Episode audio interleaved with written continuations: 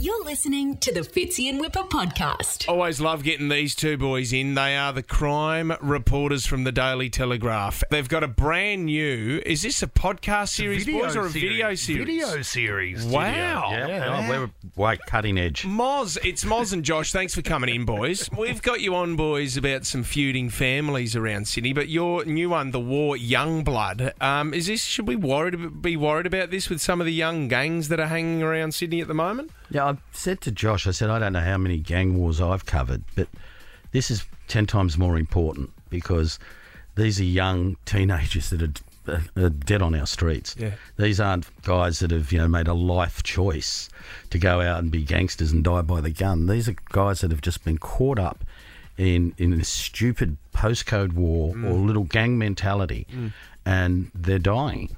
Is this like the young fellow who got stabbed at the Royal Easter Show? Well, that's that is what's really kind of been the launching pad for us to really to delve into Hmm. it a little bit more. The guy in the shopping centre.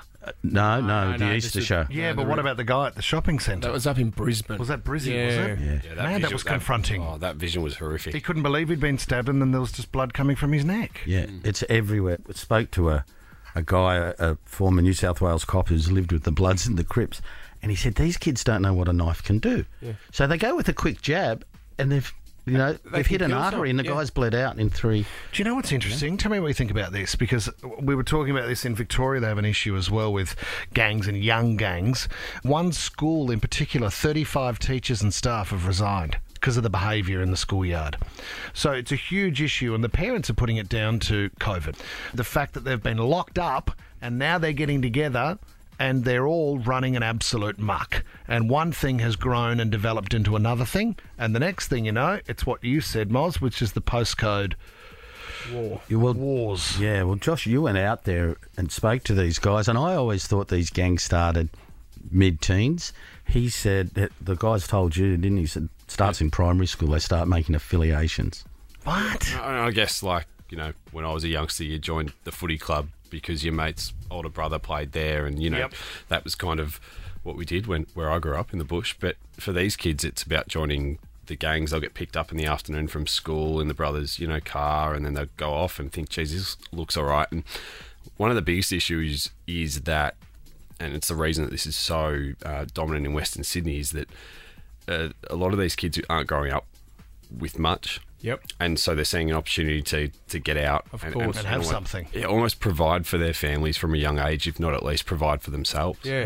Is it? Are the bikies targeting these guys? Oh, Are they? like grooming their victims. Are they? Well, they see these guys as a as a as a pool. It, it's kind of like you know NRL going going out in the suburbs and trying to pick the best talent from you know raw talent out in the bush, and they're doing that. And they'll see a guy who you know what they'll say has got a bit of going in, or they've got criminal records. So yeah, it's a breeding ground, and we've even you know Josh has gone there and he's actually seen the links between the street gangs and the rappers and the Alamein clan allegedly. Yeah, we, I think we've spoken about it with you boys before. It was the shooting at the, the gym Oh, in Prospect where the bullets went into the childcare centre next door. Yep.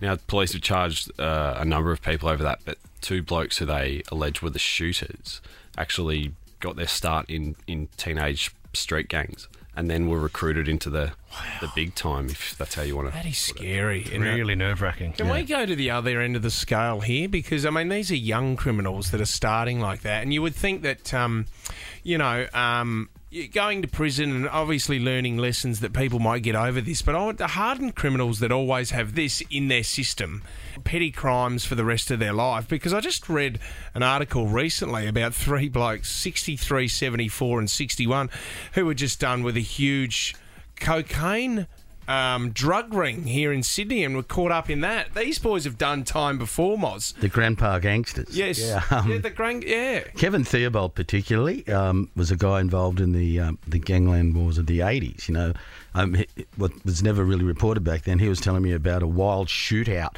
He said they literally lean out of cars, going bang, bang, bang. You know, shooting. But he um, he's just a, an institutionalized crimp. Yeah. And you just see these guys; they just they just can't help themselves. Is it that they think they're above the law or that they've done it before and it's not that bad going in? Well, with Theobald, Yeah. I actually know he, he you know he's now just been given um, a- a maximum of, of eight. Right. He'll do that standing on his ear, although he- he's a bit sick. Doesn't care. I've had you know some people that have spoken to him. He says, "Oh mate, it's not too bad in here." Well, is it, is it also that they don't know anything else in their lives? It's not like they can go get a normal job. Is that what they think to themselves, Moz? And they say, oh, well, this is the only thing I know what to do. you know, as I said, they just get into this. This is it is their life, Mm. and they see it as their way of life. And they even see a stint inside as you know, well, that's part of it. They, the guys they meet in, they become very close to them. Do you know John Killick? You've ever heard of that name? Oh. Yeah, yes, Yeah, we had him on the show once. This was about a year ago. one of the great, the greatest escapes ever beats Steve McQueen. doesn't Oh, it? doesn't it? Well, this is this is John Killick, and he was talking on the show about trying to get out of Silverwater. I escaped from Silverwater jail. Uh, my girlfriend at the time, she come and got me in a helicopter. They, they didn't land. It was hovered about a metre, a metre and a half from the ground. And, uh, I ran and jumped in and, and got in. And it, it was the wrong thing to do, and we, we regret it now. But um, at the time, it seemed a pretty good idea. I mean, he was in his seventies as well, and still having a crack. Oh, mate, he, he's um, a well-known armed hold-up bloke way back when, um, and yeah, and that escape is just Is there much of that that goes on? We get it every now and then, don't we? Very rare. I remember we used to be out at Long Bay every week, just while they were wa- waiting to catch the blokes that had just got out. There's a hole in the fence, and they used to get under, go and have some beers, and go back in. Okay, kidding me? Oh, I'm serious. I mean. Seriously, in the old days, I hate saying, it, I really do. There would be sometimes up to hundred escapes a year. You You're know? it was kidding just me. Regular. You- Um, now, So- so, they've got really good at keeping them inside, which is a really good thing. That's why they made them. You Yeah. know, prisons. Strike Force Raptor has been a huge success. You think? Yeah. ma- Yes. massive. Well, I was down in Victoria recently and I saw a bloke riding along in a Rebels cut and I had to do a double take because you never see that anymore. You can't. You no. can't get that here at all anymore. No, can you? I re- well, I remember you used to. You know, we used to drive up Sunday drive to go up to Gosford and go to the Oak to get a milkshake. Yes. Oh. Yeah. and you'd see, you know, twenty, forty 20, 40 bikies, you know, and like you're a kid, and you go, what? You don't see that anymore, ever. they don't wear their colours. Well, except- I, I tell the story on this show. When I Ah. was younger, we went to Ardrossan for a family holiday, and we were at the Ardrossan ha- Hotel having a schnitzel. And mum, dad, all the family and friends are there as well. And it sounded like there was an earthquake outside. There was this huge noise, shaking, and what's going on? And all the local gypsy jokers had rocked Ah. up, and there would have been about 60 of them. They all walked into the pub, and one of them took a shine to my mum. And I and I remember doesn't look like you, I was- obviously. I remember.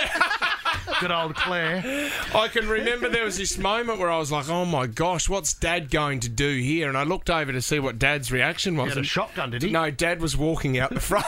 he was gone. he was out. We've had a good run anyway. Grab your schnitzels and let's They go. were really lovely guys, and one of them still comes round for Christmas.